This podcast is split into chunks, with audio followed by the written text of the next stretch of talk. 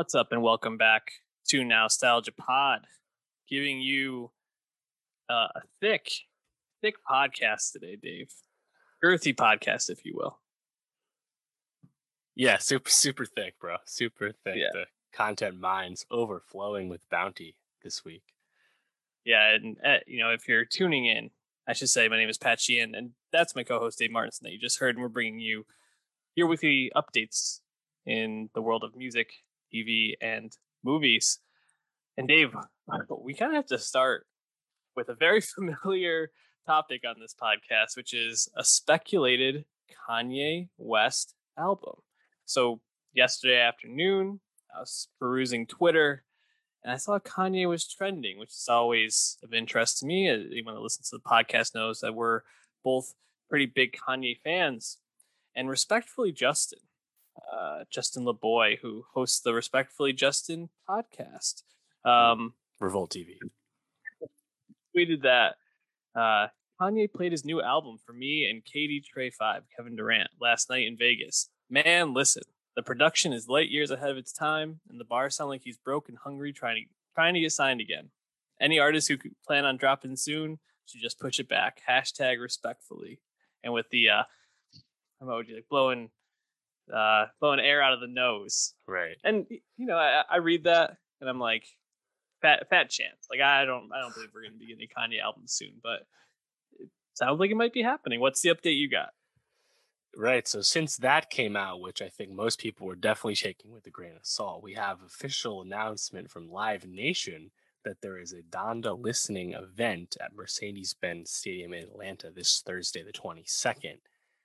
Notable for many reasons, that's an official event reminiscent of the Yeezy Season three slash Life of Pablo yeah. listening event at Madison Square Garden in twenty sixteen. And I guess also similar to the Wyoming listening sessions for uh, Ye and those albums, although that was more or less just media uh, listening. And that definitely gives it some credibility, because going in before that, I was like, all right, well, Revolt T V said something cool.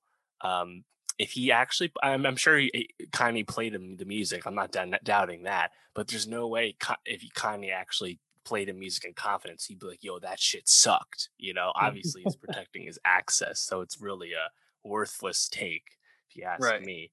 Um, also, Kevin Durant's opinion on it probably doesn't matter too much. He is publicly said that his favorite Jay-Z album is American Gangster, which is a take. So again, you take what you have, but.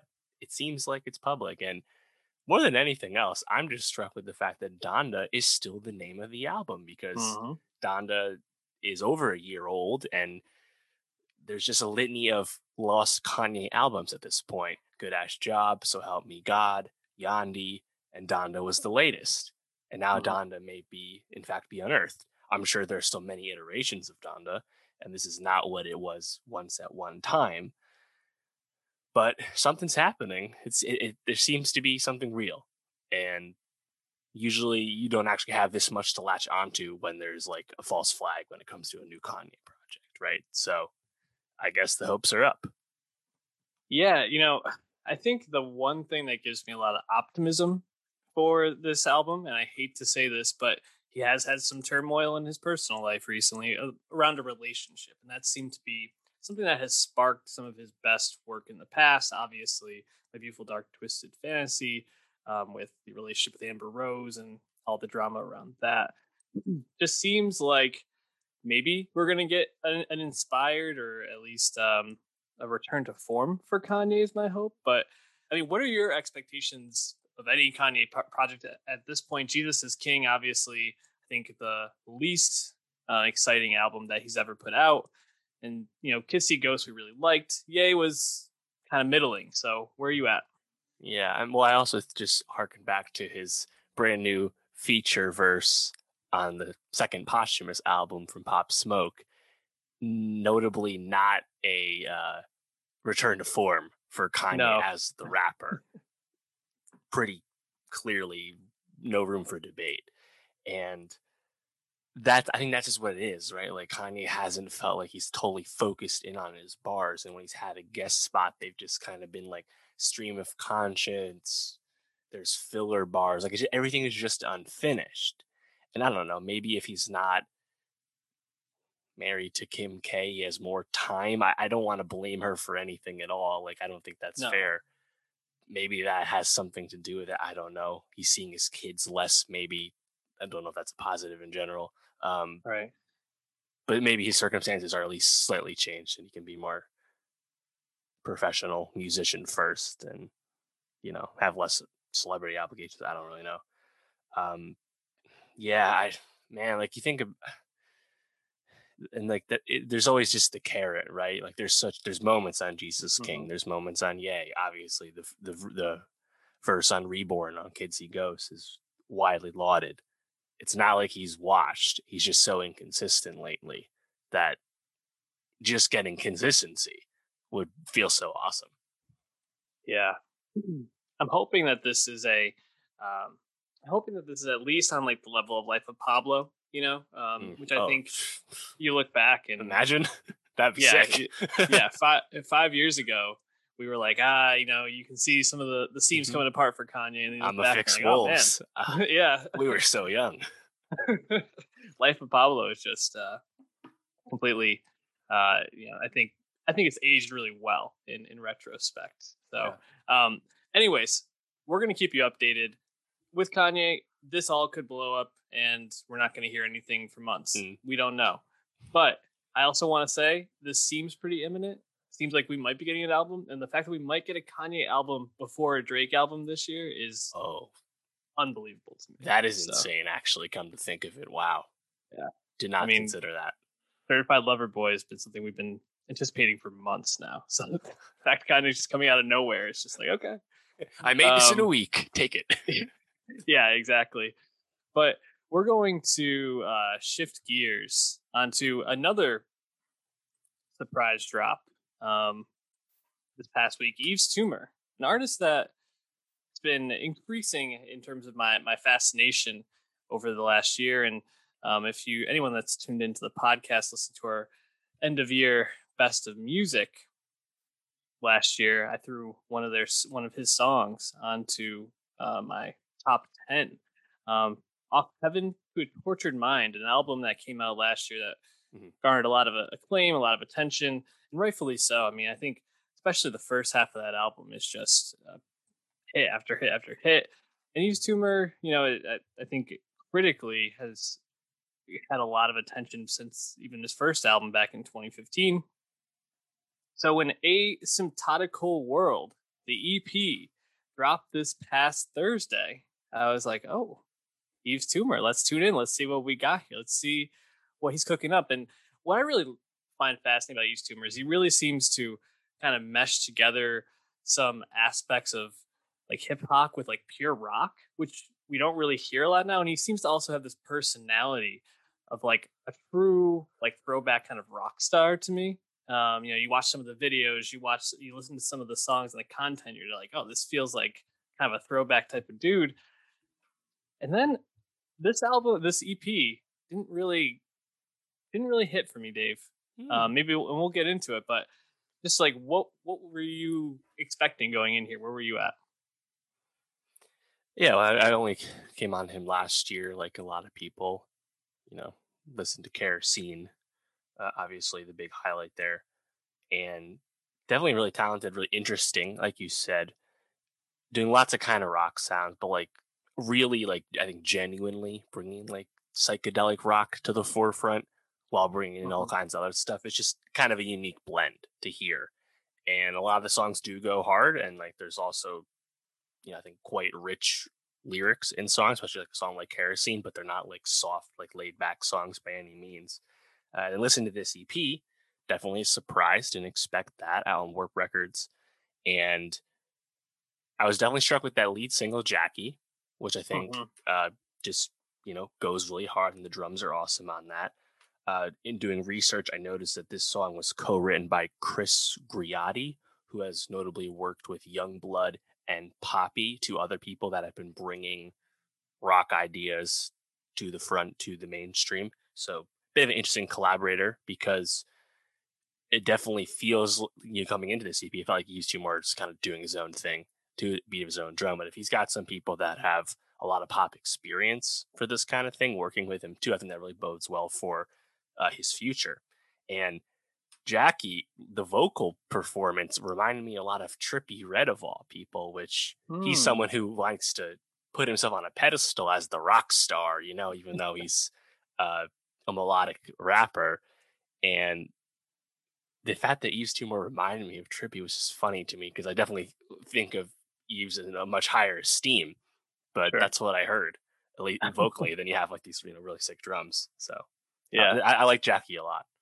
Yeah, Jackie, I think, is the clear standout here. And then I think the other track that probably was my favorite was Secrecy is incredibly important to the both of them. Just kind of like the guitars and like the drums, the way that they kind of just like blend together and whirl around in that really stands out as like the, the energy I think I was expecting from an Yves Tumor drop. But then a couple of the tracks, you know, I, I was saying I was a little disappointed with it. A couple of the tracks felt a little bit more honed down, I think, and maybe not in a way I found super interesting. Um, Huck is kind of like a shoegazy type feel to it, right? And um, while I think certainly we, we've checked out a couple of shoegaze type albums, and you can, uh, I'm trying to think of who they might have been the last couple of years, but um, I think like Years and Years maybe is who I'm like thinking of, something like uh, that. Sure, but, the second one, yeah. Yeah, but used to, but for Yves Tumor, that felt just a little bit um, unexpected. Not necessarily bad, but I think just not what I was hoping for. Um, but you know, I think for this being an E P, a surprise E P, this just leads me to feel like he's got a lot of inspiration right now. He's got a lot of uh, work going on, and I'm hoping that this leads to something bigger, hopefully by the end of the year or maybe early next year for him, because. Uh, I'd like to see him out there touring again. I'd like to catch him in concert if possible. So, yeah, he, he has a tour other... coming. Yeah. Oh, does he? Good. Mm-hmm. Um, any other standouts for you? Um, I, Jackie was the only one that really stuck in my mind, but he he does jump around a lot on a short E P, and I think that mm-hmm. just speaks to what he's been doing of late, just bringing all kinds of stuff in. And yeah, sometimes it's weird, sometimes it's not the energy you're expecting, but it's yeah. definitely not boring. No, for sure not. Um, highly recommend just checking it out, and also obviously um, checking out some of his past work. But we're going to move forward to another artist who I think it's very hard to pin down your expectations for them at this point. That's Willow Smith. You know, last time we talked about Willow Smith was twenty nineteen. And I'm trying to remember what, what was our take on Willow? I think, I, I think we were pretty lackluster on it, right? Yeah, I believe she, she's done a lot of music lately, and it's kind of been jumping around a lot. I believe that was the jazz-ish album, blues. Mm-hmm. Definitely not what this new one is, anyway. And it was like, I, I think you could tell she was coming into her own as like a real artist, you know, as a, as a relative adult, you know, considering she mm-hmm. has been known as a musician in one form or the other for over ten years at this point. With My Hair was twenty eleven. It's been a long time for her. She's only twenty now, I think it is, right? Um, or twenty-two, whatever so. It is. Uh, she's young, twenty, I think. And I, I think that was kind of my takeaway, right? Like she was didn't seem as advanced as Jaden in terms of her career, but that seems to have quickly changed. You look on Spotify, mm-hmm. this, the monthly listeners are there. She is racking up streams at this point, and I'm not sure exactly when the pivot to pop punk was happening, but it's happened in full, aesthetic-wise and music-wise, following the footsteps of Machine Gun Kelly and Olivia Rodrigo, something it's a very mainstream subgenre in pop for famous people right now. And whether it's something Willow's really into or not from her youth, who can I, well, how can I speak to that? But on one hand, like, I don't even know. Does the authenticity matter? Authenticity matter to you? Because like she has jumped around a lot, but also she's so young that like if she is going to try to find her voice, find her sound, it's not. It doesn't come off. It didn't come. It doesn't come across to me as like trend chasing as much as Machine Gun Kelly's pivot did, because M G K was just much older and mm-hmm. more seasoned in his career. Does that make sense? Yeah. I mean, how'd you how'd you feel about this just change? Totally shocked, honestly. Like I, I when I started playing the album, I was uh, you know put it on as I was doing other stuff, and I immediately checked my phone. I was like, I think I put the wrong album on, you know, because it just was not at all what I was expecting from her. I mean, this is, you know, the, the artist who blew up with uh, I Whip My Hair Back and Forth. And like you said, her last album we reviewed was, I think, a little bit more in the uh, the same lane as someone like Ari Lennox or something like that. And then this was a totally different energy. And I think I kind of chalked this up to Willow being maybe one of the most like Gen Z artists out there right now, because I think she really just does not want to be pinned down to any one genre or sound. Um, I think, like you said, she's kind of still exploring her artistry. Um, and, you know, knowing her and Jaden and just kind of like the third eye stuff that they're that's so associated with them, I'm really not surprised to see a switch up like this, because I think they're always kind of like trying to subvert what you expect from them. So um, while I was surprised when I first listened, I was also pretty taken by how good I thought this album sounded. Um, you know, you, you have Tyler Cole collaborating with her and, and um, obviously producing most of this again. But you have Travis Barker on a couple of tracks. You have Tierra Whack showing up. Avril Lavigne. I mean, you're not doing pop punk if you're not bringing Avril back. We know the Avril comeback is well underway at this point. Oh, and that, I thought that song was pretty good. Not gonna lie, and Avril Lavigne sounded pretty good. So, uh, what was your take? Did you enjoy this? Uh, yeah, yeah, I did. Um, I don't know if I was necessarily wowed by anything, but like, like, like Olivia Rodrigo's "Good for You," carbon copy of Paramore's Misery Business, but it still kind of strikes you as a song, even if it's more or less a carbon copy, a clone, if you will. Willow almost, I think, is just being more, more I don't want to say generic, but more less less specific in her influence of with this pop punk, right? And I think I think her performance is really good. A song like the like what I think is the second single, "Transparent Soul" with Travis Barker, like. The way she belts out that hook, the transparency, like it's convincing, you know. Um, Lipstick, another song I thought she was really good on, mm-hmm. and yeah, I mean, I, I, it's pretty tight, you know, sub thirty minutes. Definitely her most interesting album to date. I, I'd say that's quite obvious. Yeah, I, I agree on the vocal performance on Lipstick. You know that, like, oh, oh, oh, oh like it really just grabs you. It's such a Uh, impressive, I think, vocal um, just like display. But you know, I wanted to ask you, because we haven't heard a lot from Tierra Whack recently. How did you feel about that verse that she does at the end of Extra? I like that song a lot. It definitely was like a jolt of energy towards the end of the yeah. album. Uh, just for sure. I want a new Tierra Whack project, man. She's been popping up in guest spots kind of consistently, but we haven't had anything from her since Whack World. It's been a while. Yeah, I, I was, I just loved hearing her, and I feel like there's got to be something around the corner from her. Um, but overall, I thought, I thought everything on this worked. I don't know if any of it, like you said, was like blow me away good, but you know, sometimes with Travis Barker too, you know, you see him as like featuring Travis Barker, you know, he's just giving his like a drum solo or something like that. Yeah. Um, but still, I, I thought like the features worked pretty well, and I'm interested just to see where she goes next. I feel like she made a quality album. Maybe she'll continue in this lane, or maybe the next one will be something completely different. Who knows? Right. But I, I appreciate that about Willow. Yeah, I agree. In terms of Travis Barker features, I feel like they're just basically a flag that, hey, this was actually a performed uh, percussion and not just a drum kit on the computer. So be happy about it, you know? Yeah, pretty much. Um, any last thoughts on Willow? Uh, keep doing your thing, girl. You know, it's uh, it's it's cool to see her and Jaden uh, really becoming actual artists, given that, you know, they're coming from the silver spoon. No one had high expectations for a while, and there's they're, they're seeming to earn it. You know, it's, it's nice to see. Absolutely.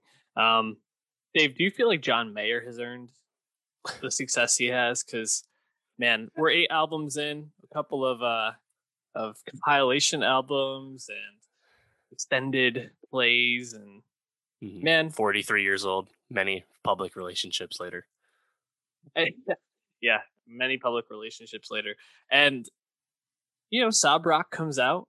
He, you know, the first single, uh, what was it, like Last Train Home, got a lot of attention when it first dropped mm. because John Mayer's going eighties.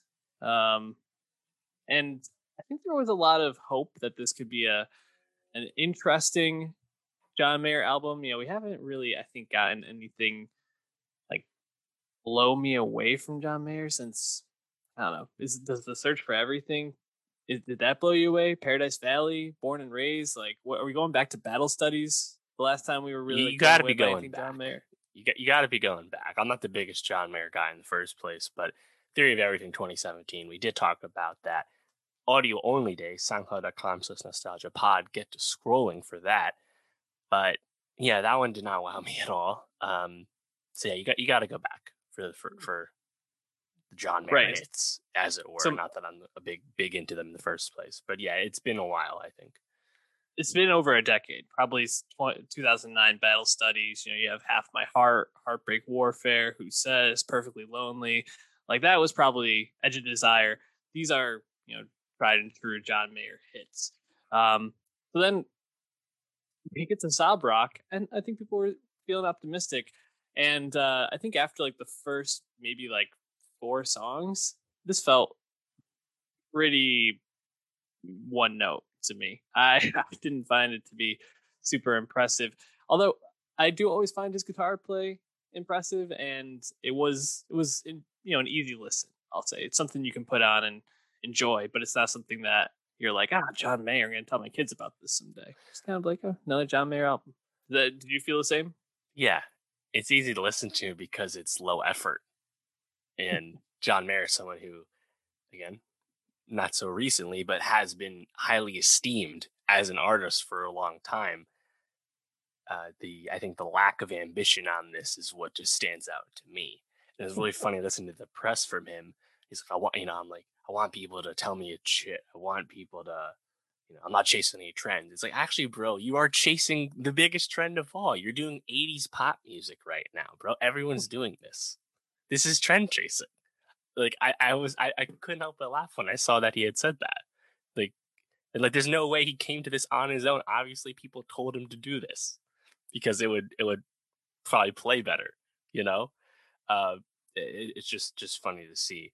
And it, it, actually, the first single from this is New Light from twenty eighteen. I don't know why that song had been out so long right after the last album, but either way, Last Train Home, I think, uh, notable to me because of the obviousness of its eighties influence. The the kick drum and the synths are just Toto's Africa.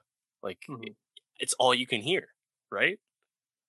Yeah, I mean, it's it sounds exactly like it to start off with. Um, And I, I don't, I don't find any other songs on this even really that interesting. Like Wild Blue, I guess, stands out maybe a little bit because it's so, it's like maybe the grooviest track he's got there. Um, Why No Love Me? Like why? Why is that, that the lyrics? Did I miss yeah, well, something there? There's just some shitty hooks on this, right? Like some really terrible lyricism. Why You No Love Me? Till the right one That's comes. Bad. Uh, yeah, all I want is to be with you. The hooks are just repeating the title of a song five times. It's like, bro, I can get this from C-tier Atlanta rappers anytime I want. Like, I expect a little, little, little more advancement than this, you know. And it's just, it just feels like it's underwritten. And not that he's like the strongest, ever been the strongest writer, but like I said, I just, it just kind of comes comes across as low effort. It's just, here's John Mayer doing it, chill eighties vibes, and take it, do what you want with it. Yeah, and I go back to it's still enjoyable. It, it just because it's like it's easy. It's easy yeah. listening, and I can I can get with that. I I respect John Mayer. I'll throw him on on a nice summer night, having a, a few beers and just relaxing. But this is a a, a great album, I would say. A uh, couple of of tracks I did like. Mentioned Last Train Home. New Light obviously is, I think, a standout, but it's not new.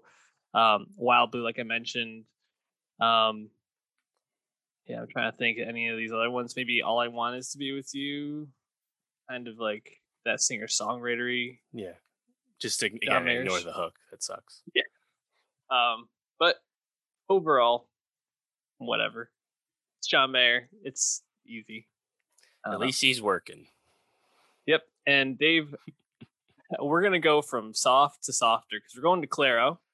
Ugh. But I think the thing about Claro that I'll say is this is her thing. You know, she's in, I was almost going to say she's in that, like, you know, indie rock girl zone, but I, I think that's a bit reductive, right? Because she's a bit more, she's a bit more Gen Z than probably the, the years that we would be talking about in there. You know, she blew up, what, twenty seventeen with Pretty Girl?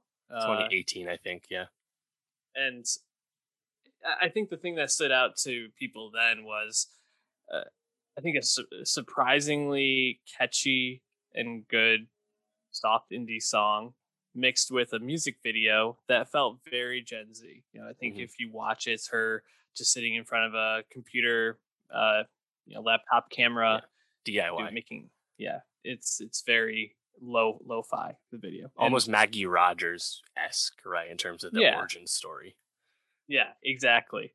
Uh, we did not review her first album, um, but this is her second one, Sling, and um, I think there's some some moments on here, but it's long, especially for a Gen Z album. And I found a lot of it to feel a bit redundant and just too meandering for me. Yeah. You felt the same?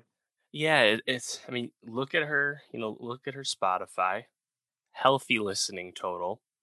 A lot of big tracks. Most of them are older from that first album, Immunity, and the debut E P, Diary oh oh one. And, you know, songs like, you mentioned Pretty Girl, the blow-up song, but also other ones like Flaming Hot Cheetos, Hello, Sophia. It's got some big yeah. tracks.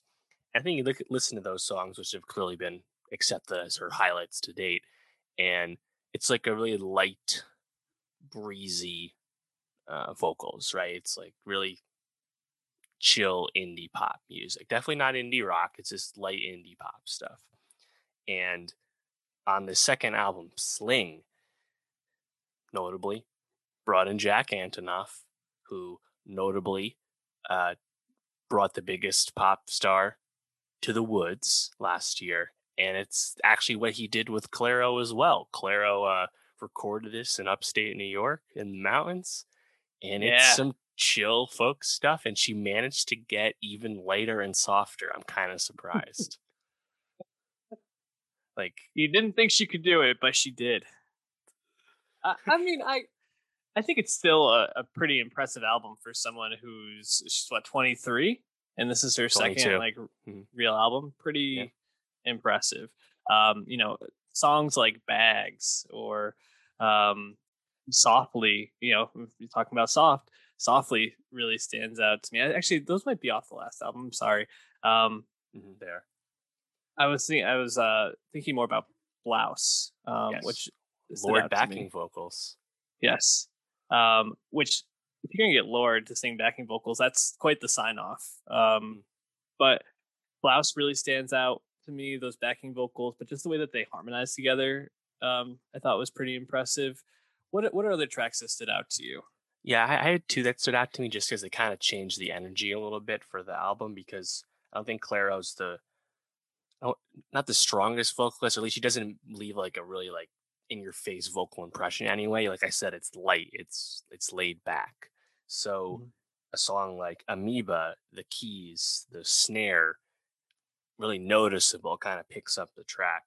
Uh, later on, uh, Zinnius, that acoustic strumming with those drums, again, kind of just picks up the energy just a little bit, because I feel like uh, other tracks on on Sling, they, they can just kind of blend together because vocally it's not a showy performance. So mm-hmm. it's either got to really be your vibe, or you might just kind of fade in and out with this kind of stuff. Yeah. You know, it's funny. I was thinking about your point about Antonoff and Taylor Swift, and I think also getting Solar Power from Lord as that first single. Antonoff being such a force, especially within the female pop star realm right now, it seems like a lot of his focus is on going softer and blending that with his like usual like eighties rock type trappings of his production. Mm-hmm. And it just feels like it's moving pop music into this very like laid back, almost like chill hop direction that is becoming uh, to me a little bit boring. I don't know how you feel about like Antonov at this point, but you know, if if if we were talking about this, what, two years ago, or was it last year with Norman fucking Rockwell even? Um, and twenty nineteen. Yeah. It, we would, I would have told you you were lying if you told me that this is the direction it would have gone in, but it really seems like even with his own music, you know, a couple of the singles we've heard, like he's really just in the, going this toned down direction. And I want to see him try to get back to a little bit more of that, like green light, like mm. uh, just like more upbeat stuff. Yeah, t- I totally, totally agree. I guess the one thing I would just counter with is perhaps it's just product of the pandemic. Clairo recorded most of this at that studio, but she was quarantined with her family for most of last year, mm-hmm. right?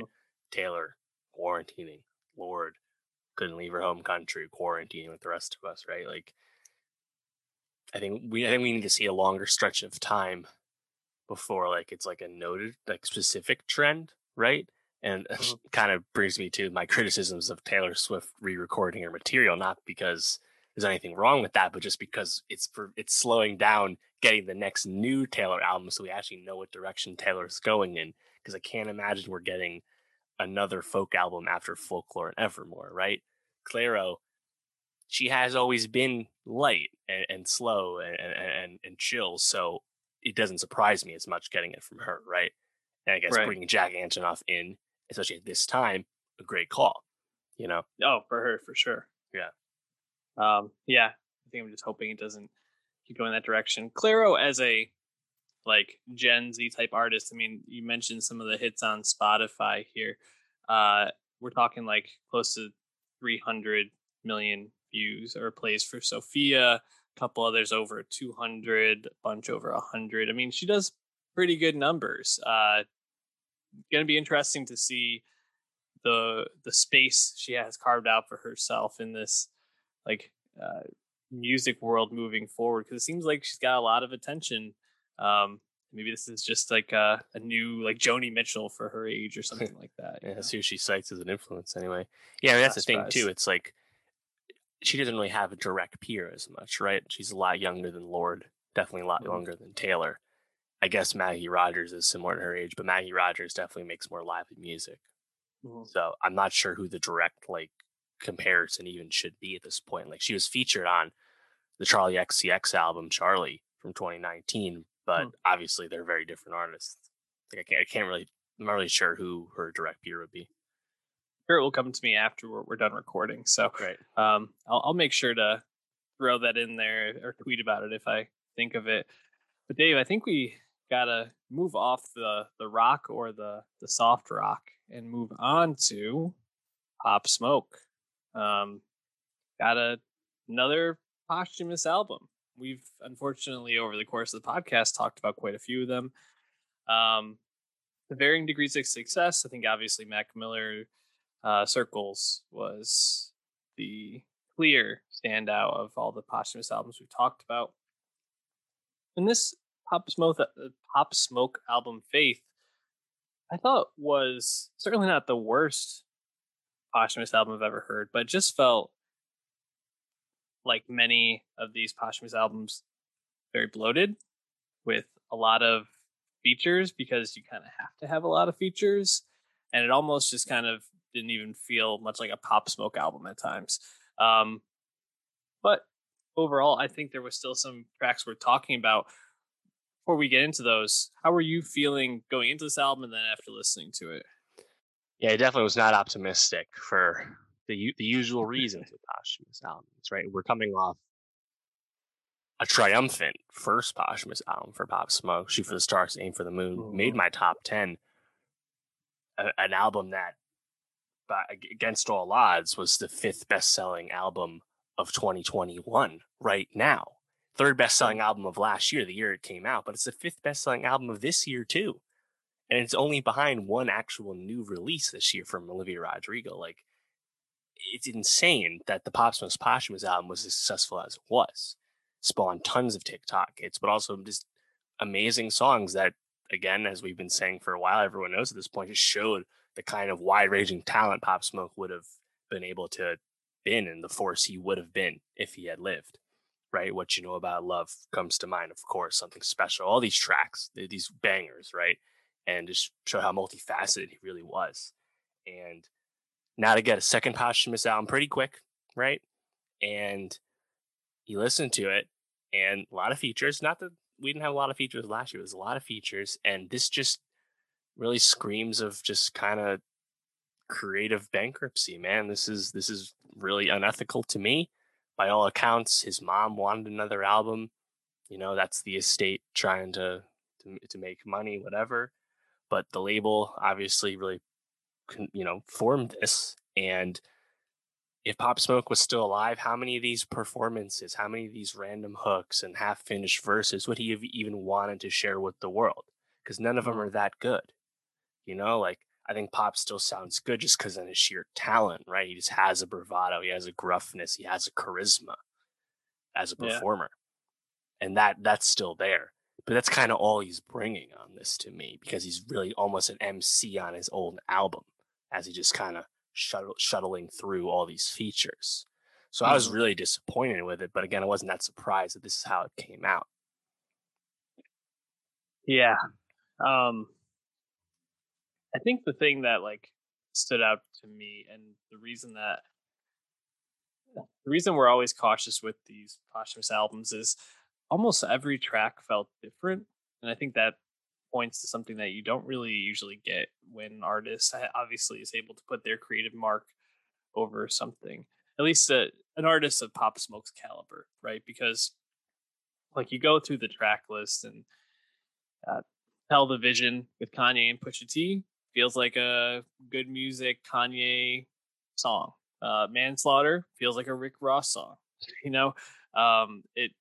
I think as you have these different artists pop up, give a verse, um, it it really just does not feel like it's something that came genuinely from Pop. Now, do I think all these songs are necessarily bad? No, I think some of them are are all right. And I and I think it's like it's fun sometimes to hear some of the the features. Like I re- like What's Cracking with Takeoff um, actually stood out to me as like yeah. one of the better tracks. Um, and I, I thought Takeoff sounded great, better than anything we got on Culture Three. So that's also uh, you know, kind of nice to see. Or even something like Woo Baby with Chris Brown. You know, obviously they're um, using the um, like the Neo song, um so tired of love, love songs or whatever it is, but right. um you know like th- those sorts of things I found fun. Then there's other tracks, man, like Kid Cudi eight Ball. Like I hated that track. I thought that was one of the worst ones. um I the two with Pusha T, um even though it's always fun to hear Pusha pop up, uh the one with Kanye, Tell the Vision, and then Top Shot, I thought were both pretty bad. So hit and miss. Any of that stood out to you?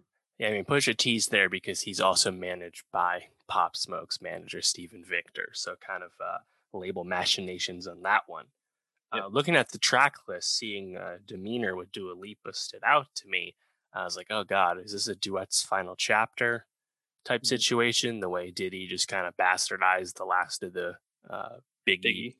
Uh, yeah. snippets and demos and all that. Not necessarily, like obviously Dua Levitating took off with DaBaby. She's acquitted herself well with rappers, but that song is really weird to me. Like I feel like Pop, the mix on Pop is off. It's bad, and like it just it felt really disjointed and you know kind of cut and pasted. And mm-hmm. you know listening to some of the other songs, um, was okay. So I wrote a few of these down. More Time, this is the the second track. And What's Cracking, and uh, well, one of the ones with Pusha T.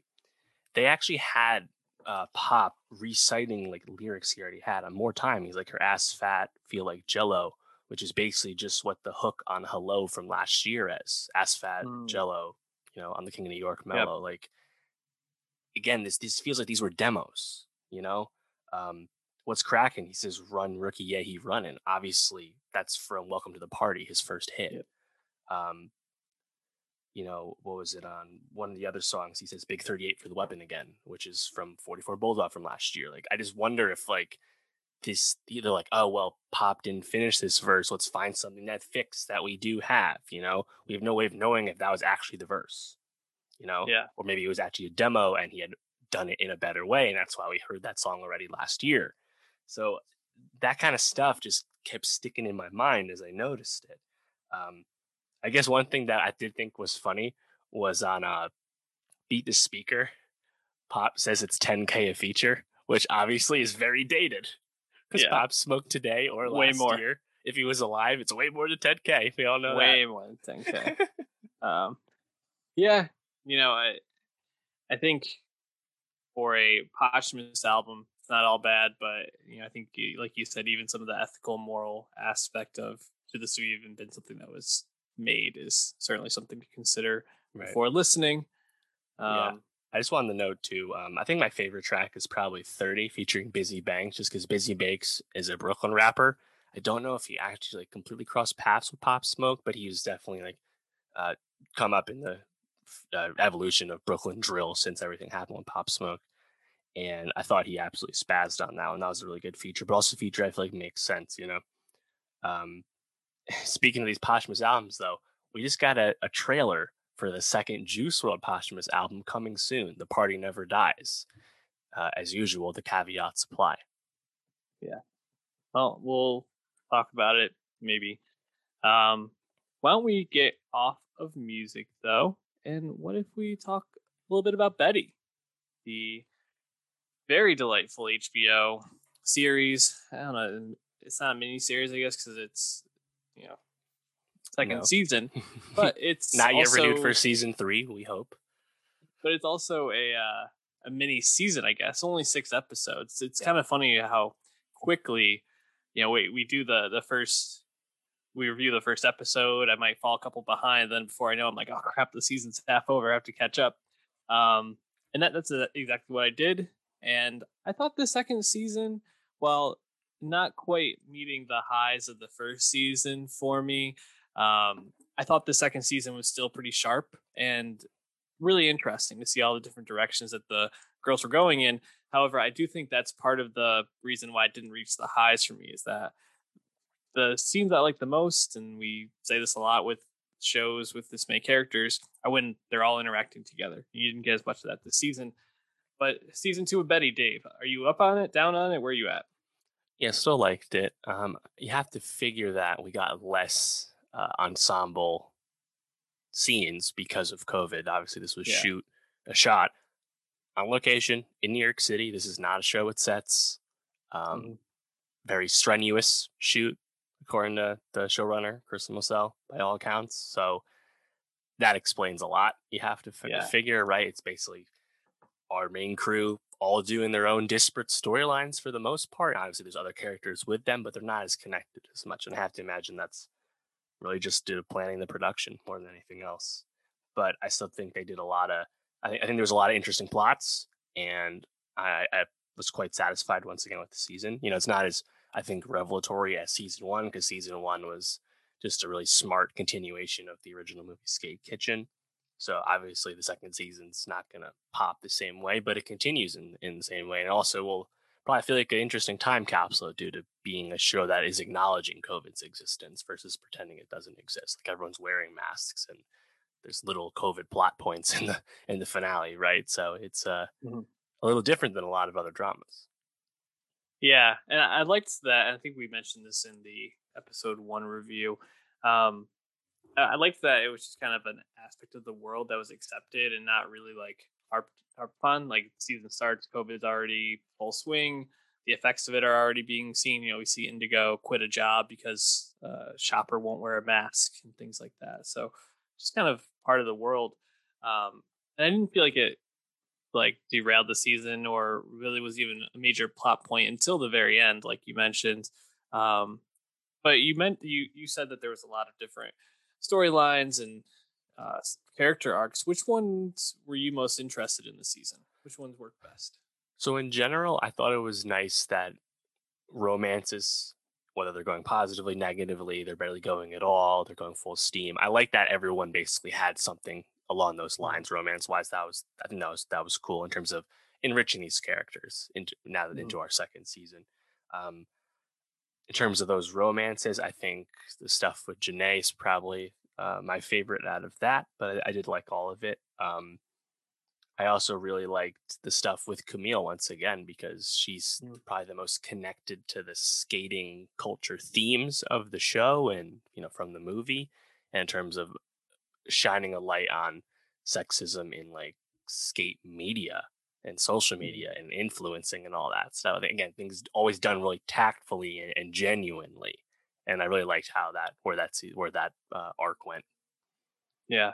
I, I actually, um, found the stuff with Honey Bear this season and, and her relationship and the openness of the relationship, right, with like the third party. I found it to be very hit or, hit or miss, and actually um, a big grating. Um, and I think that was just the aspect of the lack of uh, communication between them. Um, I, I felt a little bit the same about Kurt with uh, their relationship with uh, Micah's girlfriend. Or, right. Yeah. You know, although I, I do have to say it did set up for a very like devastating end for Kurt, um, which I thought really paid off well.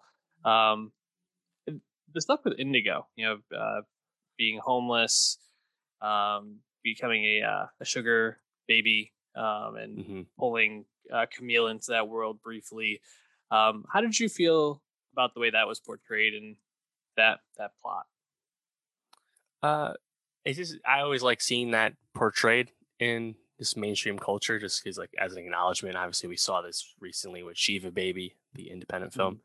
Mm-hmm. Um, I thought it was cool. You know, like the, the homelessness aspect is kind of like, doesn't hit as much for me, because Indigo is like a rich girl, right? She's got kicked mm-hmm. out of the house by her mom.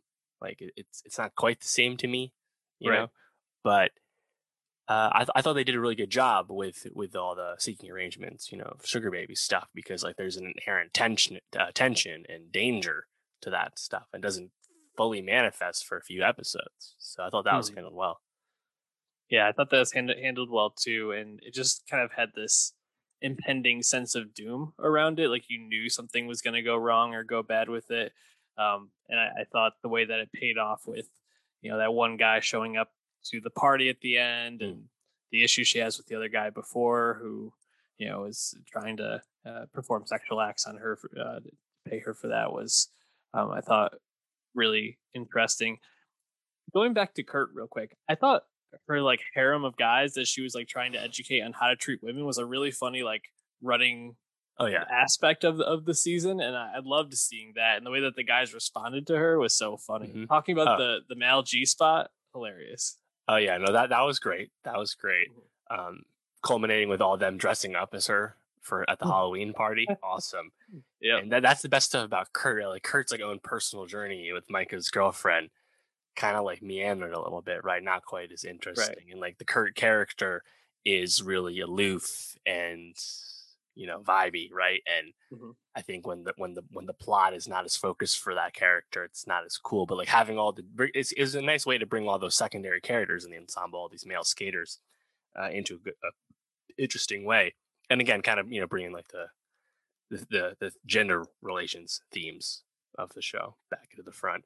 And yeah, I agree with you about the Honey Bear stuff. I, I just I found Honey Bear's stuff in season one really, really dull. So this was definitely a step up from that. But still, mm. I, I think just the fact that she's like a reserved character kind of gets in the way of her plots. Like she just yeah. can't help herself sometimes.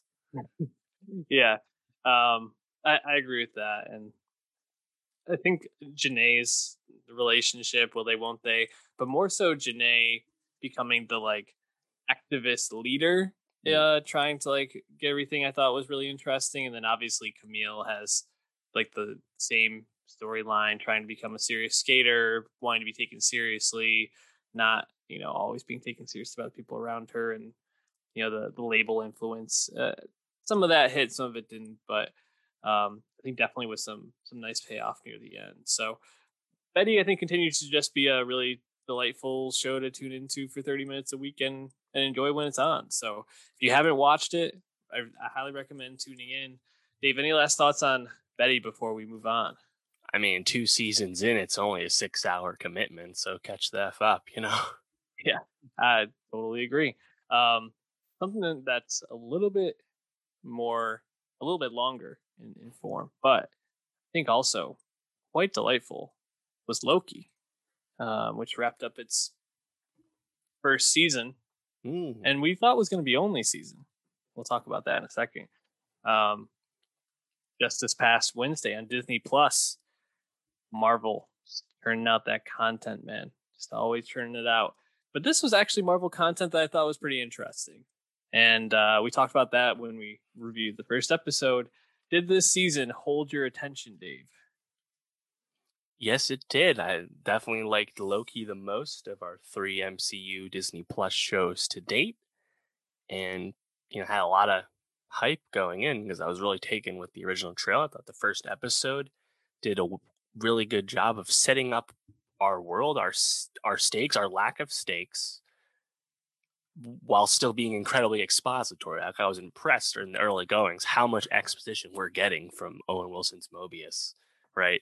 Explaining the T V A, explaining multiverses to the audience. I was surprised how uh, riveting all that just straight info dumping was, you know? Mm-hmm. And I think the arc of the show is quite successful. I think there's one choice towards the end of the show that perhaps would make the season even stronger, but it still really lands at the end. And I like, I think that's a stark uh, contrast to WandaVision and Falcon, which had really muted and frustrating finales after stronger earlier st- stuff in the early going. So yeah, quite quite pleased with Loki and getting a season two, and definitely not something I expected, but um, obviously welcome welcoming it.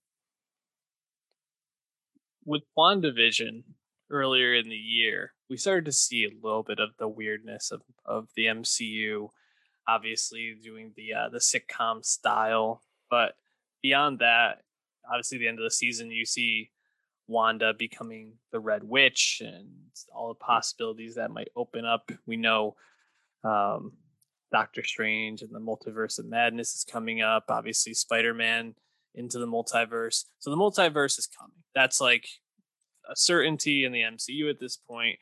And Loki seems to be like that first step towards really like introducing that and kind of leaning into the possibilities of that. And I think they actually did that pretty tactfully here, right? Because I think there's a there's an aspect of that of the multiverse where things can become confusing uh, if you don't explain it right, where you can kind of get lost. Um, and I think for the most part, they the season was laid out and explained pretty well. I never felt lost in terms of the mechanics of things. I mean, obviously, do I understand how any of this could actually happen? Like uh, on the actual level of multiverses, I'm not smart enough for that stuff. I can. Mm. I, that thought never crosses stuff. My mind. I, I right. don't care about that. You have to suspend that going in. But I think for the most part, the mechanics of the world that we're jumping into are pretty good. And I think what I really enjoyed and I found impressive about Loki was it did a lot of this ground laying for the future of the M C U, setting up the weirdness, setting up all these different possibilities, the different variants, so to speak, while also being a pretty introspective look at Loki as a character and allowing some real, I think, development in terms of who Loki is, understanding himself, coming to peace with certain aspects of himself. Um, and, and I think they did that in really interesting ways. Obviously, pairing Hiddleston's Loki with Sophie DiMartino's Sylvie, um, you know, a female variant of Loki, I thought was a really good choice and allowed a bit of romance with himself in, in the season, which I thought was interesting. I mean, real romance in the M C U. There's not much yeah. to speak of, you know. They actually let it like really commit, which mm-hmm. which was so welcome. But I think something we talked about going in, and a huge criticism of mine of Falcon and Winter Soldier, was that Loki was actually allowed to be a season of television that worked on its own while also servicing the M C U and the obligations and the things that M C U plot mechanics required, right? Like, it did both. It wasn't just there for the M C U. Like, it actually works as a season of T V. And that's kind of the, my number one requirement with this kind of stuff. Because if it's just existing to connect our movies, then it actually doesn't really matter, right? Mm. And like Loki, going in, I was like, oh, well, you know, I don't care that much because at least they're, they're explaining that there won't be any stakes. So even if it doesn't feel consequential, I won't mind that much because it's going to be cool and it'll be uh, playing in a sandbox of sorts. And that was still largely the case. And then they managed to drop a bomb on us and introduce uh, the villain of Phase Four, we have to assume. Did not see that coming. Yeah. Um, I want to save that discussion for the mm-hmm. end, just real quick. Um, yeah. Finishing the point about the, you know, Loki kind of coming face to face with himself. And I thought episode five, where Loki, you know, runs into all the variants of Loki. Uh, you know, there's classic Loki, who's played by Richard E. Grant. I thought great casting in that sense. There's obviously the alligator. Everybody loves the alligator. Mm-hmm. Uh, fantastic. And then obviously there's like Kid Loki. There's um, uh, boastful President Loki. Loki. Yeah. Yeah. So th- there's a lot of different versions of himself and kind of all their different takes on the world. And um, I-, I thought that was really fascinating and-, and helped to bring out the best. And obviously I think also the relationship between Hiddleston and, and Owen Wilson on screen, o- Owen Wilson playing Mobius, um, I thought was really fantastic because uh, I didn't have, I-, I didn't know how Owen Wilson was going to fit into the M C U. I was kind of nervous because like, he can be just very Owen Wilson-y, and that can overpower sometimes the movies that he's in. But I thought he was great and loved seeing their chemistry on screen. How'd you feel about his performance? Wow. Wow.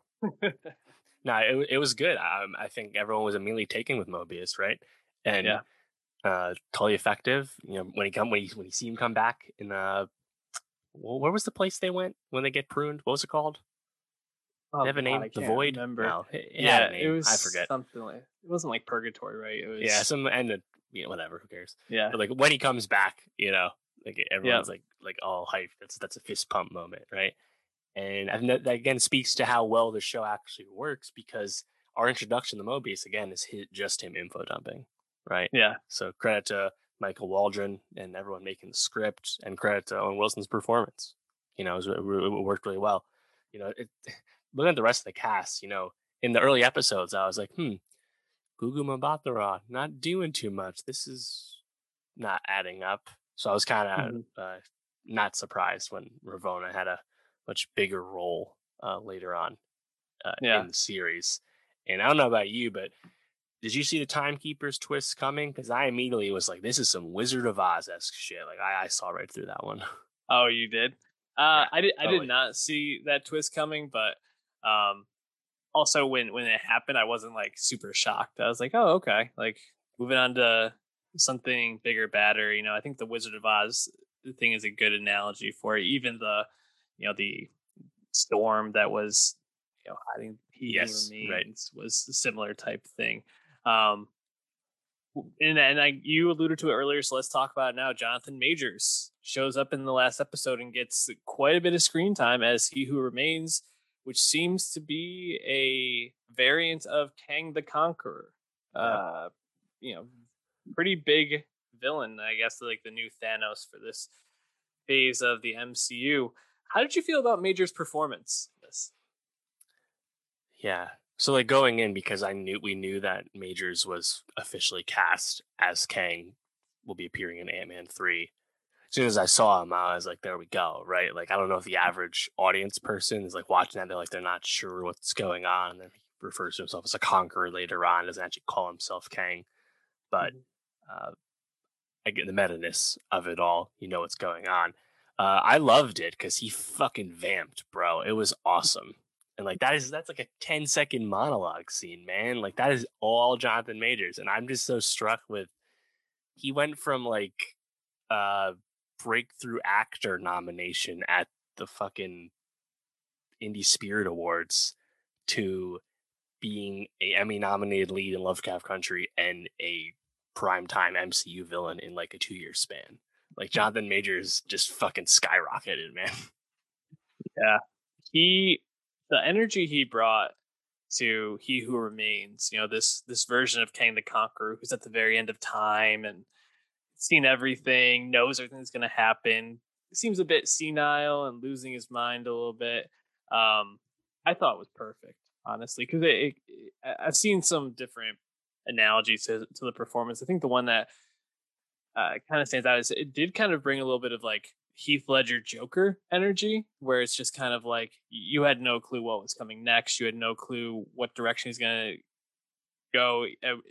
It felt like anything was possible in terms of that performance from one second to the next. And I think he he actually played like the genuine surprise of not knowing the next thing really well.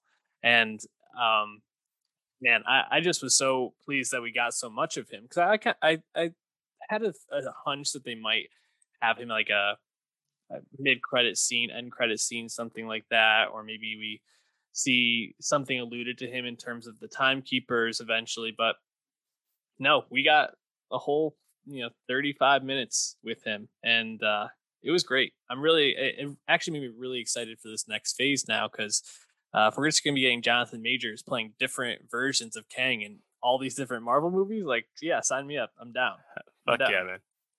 Yeah. And like I said, like, that's a fact, a bit of subversion that they established a real character on the show while not de- detracting from the show. Now, I think thematically, if that wasn't Kang there in the finale and that was another Loki variant, I think you might have been able to make the season even tighter. But Kang being there was not only entertaining and effective, but it didn't hurt the season. Like, it maybe didn't shouldn't have worked as well as it did, but it really did. So I, I also I loved episode three, the Lamentous one. You know, I, I would love mm-hmm. more of that stuff where they were, you know, I think we're a little, maybe a little past this now, but like uh the T V A stuff, just like going back in time and like doing like adventures. It's like a way to do like, uh, you know, uh, crime of the week stuff and, yeah. from a traditional procedural, but still being cool. Like, you mm-hmm. know, the, the production values that we, we know Disney can handle now with the V F X screens. Like, it looked really good. It did look really good. And I agree. I think, I think there's a lot of potential for future shows, and, you know, maybe even future Loki episodes, because, um, it's coming back for season two, a surprise announcement at the end of this sixth episode. How are you feeling about another season of Loki? Uh, it'll be more, we will definitely get something like Lamentous, I think, again. So I'm down, you know, yeah. Whether Kang is as omnipresent in that, I'm not so sure, because he'll probably be shifting towards more movie and mm-hmm. more mainstream, you know, uh, obligations. But then again, they do end that season with, uh, the stat, you know, folks on the statue of Kang and the T V A. We're in a different uh, situation here, and almost like a hard reset for uh, our Loki character. So mm-hmm. I'm totally down. There, there's a lot of a lot of possibilities, you know, and that's what's so fun about it, is the the the way they can play with the stakes. Absolutely, um, I'm I'm pumped for it. Uh, more Hiddleston, I think, is always good. Uh, keep keep going weird. Um, Waldron. Seems like he's got to be tapped to be a major part of this moving forward. I mean, obviously, um, you know, we uh, Kevin Feige is the, you know, the overseer of all Marvel, the executive producer on all of this stuff. But uh, near the end of the last phase, uh, we obviously had uh, the Russo brothers running things. Do you think Waldron is being tapped for that kind of role? Uh, oh, no, nah, I would say no. I don't know if we've had any th- anything like that get presented just yet. Um, what was it? Was was was it Jack Schaefer who was involved with Black Widow, as well as WandaVision? I'm not sure who it was, but someone was involved in Black Widow in one of the shows. But um, I actually think this is a good launch. These these these these shows are appearing to be good launching off points for the talents, notably uh, Matt Shakman of WandaVision closed the deal to direct a new Star Trek movie for Paramount, and he was highly pursued for other projects as well. So Marvel will have to offer him something big, I think, to keep him in the M C U, because mm-hmm. you know, you get a lot of eyeballs, and there are only so many uh, you know, Marvel directing chances. We just got the Blade director announcement as well today. So yeah, but Waldron uh, I think deserves a lot of a lot of kudos, because that uh that writer's room and him, like, they I think they exceeded expectations. I, I completely agree. It was Schaefer, by the way, who was involved with both. So story for Black Widow, and uh, I think he was like the creator of WandaVision. So right. um you have to tune into these Marvel T V shows because they have uh, real real consequences to the uh, M C U at large. So uh, tune in. You can leave us your thoughts. And uh, why don't we move on to some big screen movies? And I guess this was a big screen movie on the little screen. Uh, Gunpowder Milkshake, dropping on Netflix this past week. Um, was this a movie you were uh, anticipating at all? It's not a movie I was anticipating. I just saw it on the calendar uh, earlier in the year. Shot in twenty nineteen, acquired by S D X, and then later sold by S D X to Netflix earlier in twenty twenty-one. So another movie of pre product of pre-quarantine that needed to, to get out, and wasn't it wasn't anticipating it. Didn't really know much about it, but then you look at that cast and you. You know, just think about what, what kind of the, the premise, and it's like it's definitely appealing. So certainly, um, I had that going in, definitely. Yeah, I, I obviously I'm not as tuned in, tuned in as you are. Um, I, I was I had no expectations going into this movie, and I found it to be pretty fun, a little long, um, but some of the action set pieces are unique. Not things we've seen in other, uh, I think, action films before. It had a very um, Baby Driver type of feel to it, to me, a lot of the time. I mean, even, I guess, like, this is Drive, but, like, the way she wears that, uh, you know, like, bowling jacket zipped up all the way reminds me of Drive. And then the stylistic choices reminded me a little bit of Baby Driver. So there, mm-hmm. there was some familiarity in, in the overall... Um, feeling to the movie. Right. Did you enjoy it? I, I did enjoy it. I wasn't super wowed by it, but I, I think it, I think it's pretty solid. Um, I was actually struck with the comparisons, like the the world building reminded me a lot of John Wick three. It's ah. an action movie in a like a, a world of a hitmen and assassins and stuff, but like the fact that they have like these rules, that's a oh you uh you drop off your gun, right? The the wait mm-hmm. waitress takes it, they le- you leave it at the desk when you go to the magic doctor for the hit, right? Right. It's like this reminds me of John Wick three with the coin. This reminds okay. me of Hotel Artemis with with yep. you know, stuff like that. So I think that's becoming a bit of a convention with um, movies that ha- try and feature like visceral action, but want mm-hmm. have franchise ambitions, notably. Uh, this is a co-production with Studio Canal, you know, CoPro in Europe. They announced uh, recently that they are developing a sequel to this, which we assume they would put out on Netflix again. And you can tell that because like there, there's kind of world world asp- aspirations, right? But even putting that to the side, action movie with Karen Gillan, Lena Headey, Angela Bassett, Michelle Yeoh. It's like, yeah, I-, I would like to see that. Yeah, and I thought. It was pretty enjoyable, like I said. Um, you know, I think uh, Karen Gillan uh, as Sam is a little bit wooden. I think that's intentional with the character's, um, you know, backstory being orphaned and put into this world of, uh, you know, being an assassin from a very young age, not having a lot of, um, you know, support in her life beyond the the kindness of some of the people in her life, but. Um, You know, I I felt like the, the standout things to me were just, I, I think about that action scene, right, where her, like, arms aren't working and how they, like, thought of that super creative and, like, all the aspects yeah. that I thought were really fun. Um, then the, you know, her arms aren't working and she has to get out of the parking garage with the kid in her lap. I thought that was a great scene. And then the the ending scene you mentioned at the library where, you know, all the, the women are fighting the male assassins together was just really fun. So uh, while I think there's this isn't a movie that's gonna be nominated for any awards, I guess maybe some technical ones uh potentially. I don't I don't think so, but um I think overall it was still a really just a fun, pleasurable yeah. turn your mind off watch. Yeah, I mean that's the thing. It's like I, I don't know if I have like a whole that much all that much to say. I, I like the ingenuity of, of the action, like you said. I think the stuff when Karen Gillan can't use her arms is mm-hmm. it's really really fun, quite convincing.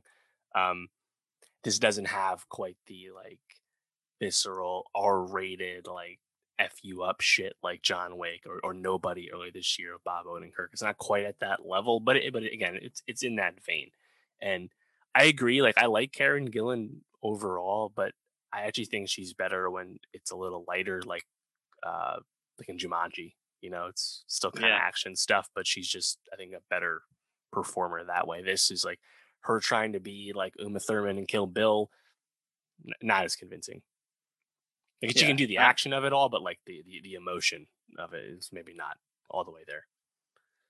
How did you feel about Angela Bassett? I, I just, something about her performance I just found like very strange. I don't know.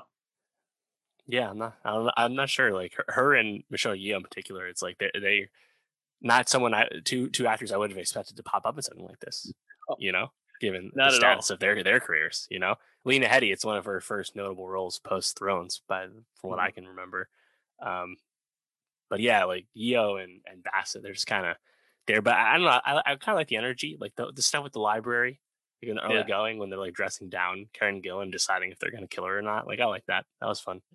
Well, I wanted to ask, you know, in that library scene, they, they all use different weapons. Uh, you know, Florence, Michelle Yeoh has a chain that she's like whipping around, and yeah. Angela Bassett's got the hammers. What would be your weapon? What would you want to use in that, that scenario? Oh, God, that's a good question. I thought um, the chains were pretty pretty sick, honestly. Yeah, in video games, when it's melee weapons, I always try and get something super up close. So I don't... Something boring, like a, just a normal sword, I guess. I don't know. Yeah. Oh, not yeah, not a, a, a gold bar. that that was a, a pretty fun. I need a little there. range. I need to take advantage of my long arms. That's that's true. Play to your strengths. Um, it, you know, I think overall, if you're on Netflix looking for something to watch, you can do a lot worse than yeah. Gunpowder Milkshake. So, and just one out. last note. I really love the laughing gas stuff. Like. Yeah, those guys just all high on laughing gas, can't talk without laughing. It made me laugh. Like that was just, it was really funny. yeah, it, it's a fun movie overall. And uh, I didn't find Space Jam two to be less fun, surprisingly. Um, Space Space Jam two has been something that's been rumored for a very long time, right? Like people thought maybe M J would do another one. Didn't mm-hmm. happen. Blake LeBron's Griffin. Been, yeah, Blake Blake Griffin. Jesus. Like early early on, like Lob City Blake Griffin, when it was like when Blake Griffin's like, I like to do stand up and stuff. It's like, oh, Blake Griffin, you know, he could yeah. do the next Space Jam. It did make sense. Yeah, I guess so. Uh, I mean, it's it's kind of hard to go from Michael Jordan and LeBron James to Blake Griffin, but at that time, he was yeah. kind of being tapped as like he could potentially get there. Obviously, some knee issues, but um, what were your expectations going into this? I had no expectations, man, because here, None? I'll just say it now. Space Jam one sucks. So I mean, Space Jam two also being bad doesn't bother me. I don't like Space Jam one. I think it's fucking dog shit, honestly. Nothing about it? You don't like anything about it? You don't have, I have like, no nostalgic... nostalgia for it as a kid. No, wow. I watched it like once as a kid. I didn't, didn't really care for it at all. Um, yeah. And I like liked the Looney Tunes, fine. Like I'd watch Looney Tunes if they happened to be on Cartoon Network or something, but like... Sure. Yeah, like it just does it. I don't feel like it does the live action and animation stuff nearly as well as like something more lauded, like Who Framed Roger Rabbit or something, you know, from a similar time. But I mean, like, you're talking about one of the most well respected uh, animation movies of all time, Dave. I mean, yeah. Well, that's the thing. Like, like it. it I think the, what's the funnest stuff? Like, it is seeing like people in the real world, but it, it you know, looking at it as an adult, it's like. Just craven, you know, I P yeah. from the nineties because it was a continuation of like a, I believe it was a Gatorade commercial between M J and the Looney Tunes, or maybe not Gatorade but something else.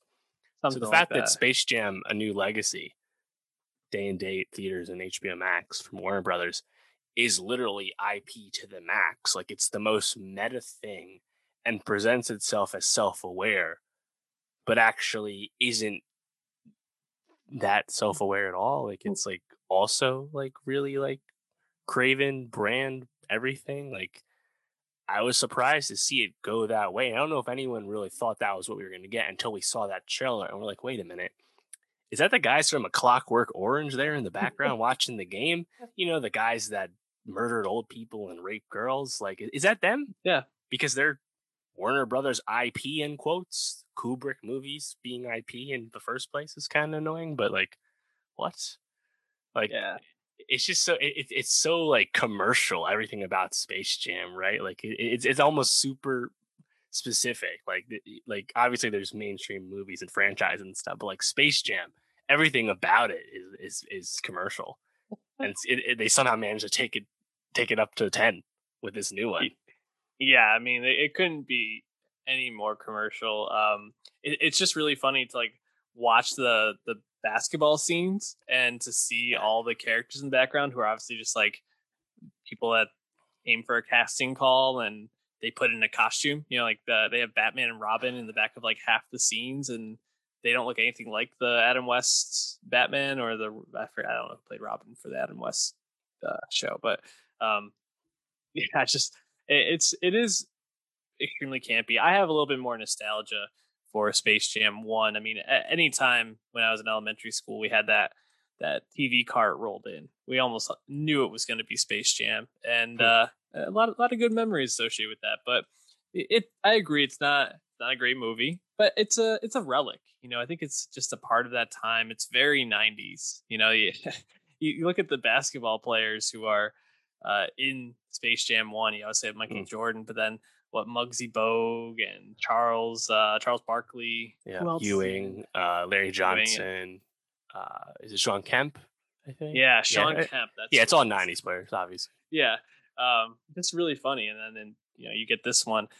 I only knew four of the four of the five because you have you have what Dame, A D, Clay, and uh, Sue Bird. But was that Candace Parker as the other? Uh, no, that wasn't Sue Bird. That was Diana Taurasi. And, and then Rossi, that was right? um, uh, Nneka uh, Onwumike. Gotcha. One, one, one of the best players in W N B A, alongside Taurasi, who's arguably the greatest, the greatest of player. all time. Yeah, yeah. And uh, my my apologies to Diana Taurasi. You know, getting her confused with Super. They, they, also, they kind of rock really similar haircuts when they play. I, I get it. And also, they were both UConn of like a earlier time. So um, those early UConn teams, right? Goddamn force, but. Um, I thought this was better than I expected it to be, in all honesty. Uh, I went in expecting this to be absolute uh, trash. And while I don't think it's, you know, good, I, I still think it's enjoyable. It's a fun kids movie. Um, so I'm I'm going to say this this surpassed my, my very low expectations. Mm-hmm. How about for you? Yeah, it's like watching it, like there's so much setup. For the oh, movie, yeah. right? Like the first hour is like all like table setting somehow, but again, it's like table setting in the Warner Brothers lot. Like it's so weird, you know. And then like it's all the animation too. Like you have like you know normal like modern like C G two D animation for the Looney Tunes, and LeBron gets it digitized and all that. But then like we go to the game and like the Looney Tunes are like. Different stop animation. They almost look. It's not claymation, but they kind of look more like clay model mm. to me. Like I'm not really sure exactly what that was, but definitely noticeable. Yeah, I mean, I, I think it's like like there there was fun moments. Like I because it's so commercial, you can't help but notice uh, a lot of the meta stuff. Like um, when Bugs Bunny's like explaining the premise of the movie, and he's like, "Hmm, that sounds familiar," because he's yeah. he's just Space Jam all over again. Thought that was really good. Lola also, even says we've done this before. Yeah, like, and then it's like, uh, was it was it Don Cheadle, uh, our villain, uh, Algae Rhythm, which is a funny name. Oh my god, uh, he was he was talking about oh LeBron like leaving that that's his M O. He left Cleveland, he yeah. left Miami, left Cleveland again. Watch out, Lakers. And I was like, it's actually really funny to see like the self awareness coming from LeBron, someone who's very famous for uh, being so aware of his image since he was like fifteen years old because he had no choice, mm. you know. So I appreciated seeing that. Yeah, I appreciate seeing that too. And I actually thought some of the Looney Tunes stuff was pretty funny. Um, when Daffy Duck says, "Your son plays for the other team," and just like that screen grab going around now, like um, I, I don't know if you follow, uh, is it is it Craig, uh, the uh, is it Craig Smith who's the music critic?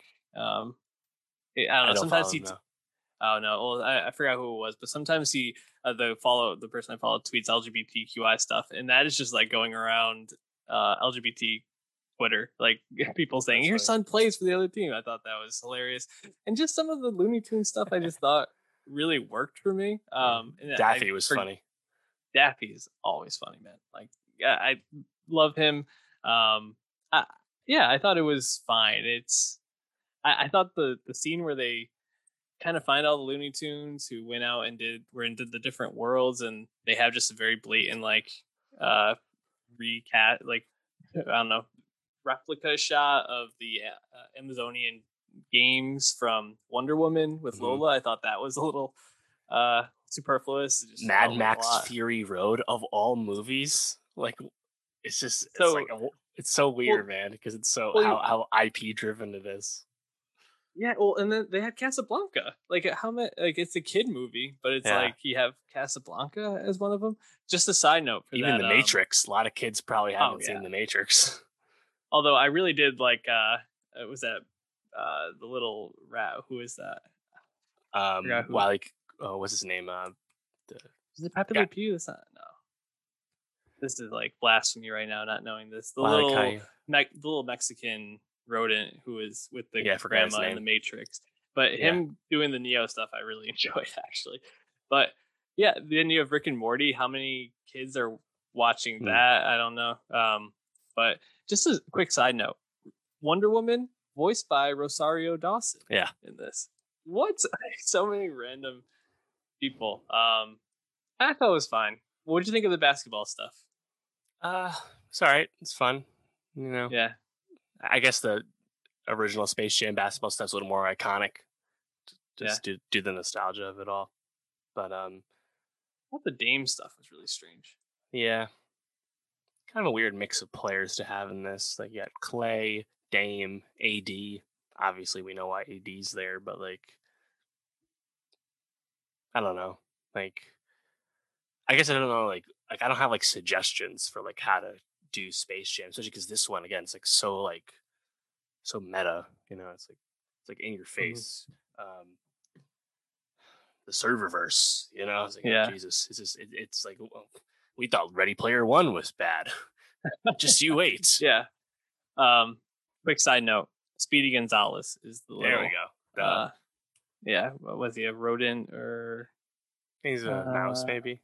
Mouse, yeah. Also voiced by Gabriel Iglesias. Uh, Fluffy. So, it's pretty cool. I actually um, liked when, when uh, LeBron... When we were trying to get the team together, LeBron and Bugs, and like LeBron's like, oh, yeah, we need Superman and uh, King Kong. He'd be great on the boards. And like naming yeah. all these...